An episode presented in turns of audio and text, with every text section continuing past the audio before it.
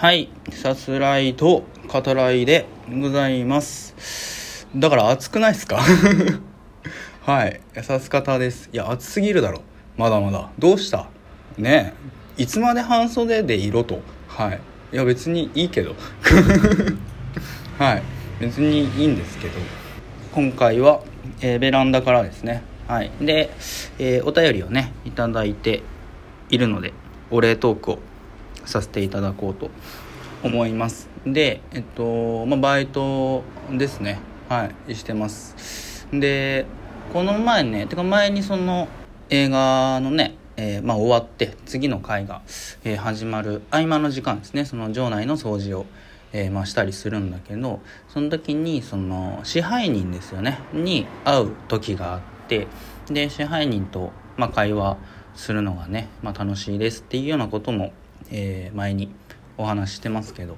でこの前もねあのまあお会いして、うん、で少しまああの支配人の方から話しかけてくれて。でまあやっぱ広島なんでそのカープのこととかね。はい、うん。まあ、僕はベイスターズファンですけど、はい。まあ、野球の話をしたりとか。で、まあ、最近映画見とるかっていうふうに、えー声かけてくださって。で、まあ、百花とかね、えー沈黙のパレード、うん、ガリレオ見ましたよなんてこと言って。でああそうなんかよう見とるなっつって。でえっとそこからその百花と沈黙のパレードですよね。その支配人のまあ感想というかその映画館スタッフの方々で交わした、えー話感想をこうまあ教えてくださって。うんすごい楽しかったですね。そのまあ映画についてねその演出とかそのあそこはまああえてこういう風にやってるんじゃないですかねみたいなね話とか、うん、そういうことを、えー支配人とねお話、まあ、できましたけど、うん、でえっと百花ですよね。まああのその年齢層的にはやっぱりそのある程度こう上の年代の方が、まあ、見に来られてるなっていう印象はありますけど、はいまあ、それでもねあの連日、えーお客さんねよく入ってるなっていう、うん、印象がありますね。うんまあ、まあヒットしててよかったですよね。はいで、えっと、今回、えーお礼トークですねお便りを、えーいただいておりますので、えーまあ、ご紹介させていただこうと思います。はい。で、えっと、まあ、最初にこんにちはとあって、で、えっと、今回お悩み相談、えー映画の処方依頼ですと、うん、ありますね。えー私の悩みは、日々の献立を考えるのが苦手なことですと。えー家族の胃袋を支える主婦ではありますが常にご飯何にしようというワードが、えー大きめのフォントで、え前頭葉あたりに貼り付いています、えーなので料理自体が嫌いなジャンルとなっていますと、うん、で、えっとまあ、料理をしたくなるような、えー料理が、えープラスのイメージになるような、えそんな映画はありますかと。はい。今回、え思い切ってお願いしてみました。と、えありますね。はい、ありがとうございます。えっと、ギフトも、えいただいております。はい、ありがとうございます。というわけで、えっと、今回は、まあ、えー料理ですね、に関しての映画ですね。はい、まあ、処方依頼ってね、あの、お便りにはありますけど、あの、そんな、なんだろう、偉そうな感じには やっぱりあのできないですけどね、はい、あくまでその、えーご提案というか、うん、そういう形にさせていただきたいというか、まあ、そういう感じでねお話ししていこうかなというふうに、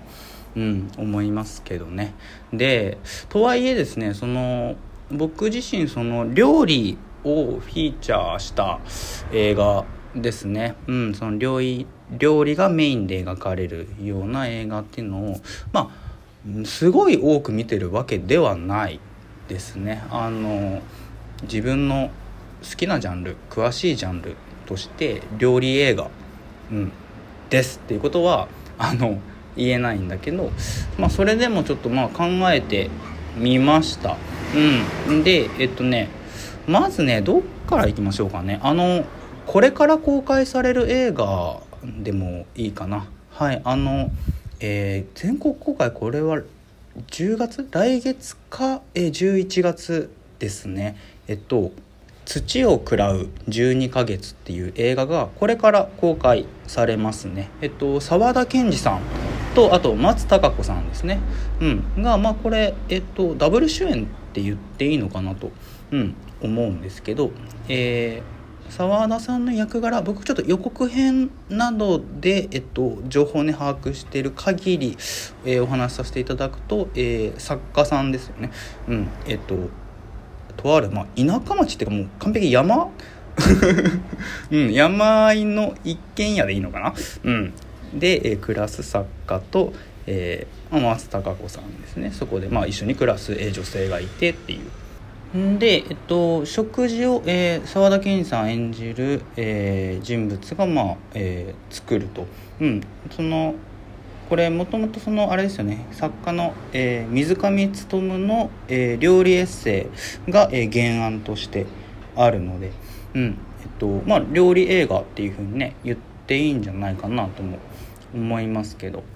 ちょっとねこれからまあ公開されるのでその内容というかねテーマであったりとかその実際に映画として見てどういうふうにね思うのかっていうのはちょっとまた別の話にはなりますけどあのご興味あればはい、えー、これから近々ね公開されるので、うん、あのご覧いただくといいんじゃないかなというふうに、えー、思いますね。はいで次に次にというかねそのあのジブリの映画ですよねはやっぱりその食事シーンっていうのはその本当にこう例えばね宮崎駿監督作品であれば何ていうかもう生きるために食事は必要不可欠っていうねもうその考え方がドーンとある気がしますよね。うん、だからその、まあ、どれを見ても美味しそうっていうのは本当にいろんな、えー、ところで言われますけどその生命力としてのまあご飯食事ですね。うんなんかジブリ作品見るとあのやっぱ感じることかなというふうに思いますね。はい。でえっとその今回何て言うんですかね料理がまあその嫌いというかまあ苦手なものでその日々ね献立何しようっていうふうに追われていますと、うん、で、えっとそのまあ、料理作ることですよね。それがまあプラスになるような、うん、イメージがこう変わるような、えー、そういう映画はないですかっていうのであのこれからちょっと2本またねあのご紹介しますけどまずねちょっと変化球なんですけど要するにさその仕事して帰ってきてそのまたご飯作るのとかねそのやっぱその、まあ、家族がおられる方でもやっぱり大変は大変ですね。そりゃそうだって思うわけですよね。僕ねその基本的に誰かに対して今まで人生で一度もあのご飯作ってって言ったことがないのであのっていうのはそのやっぱ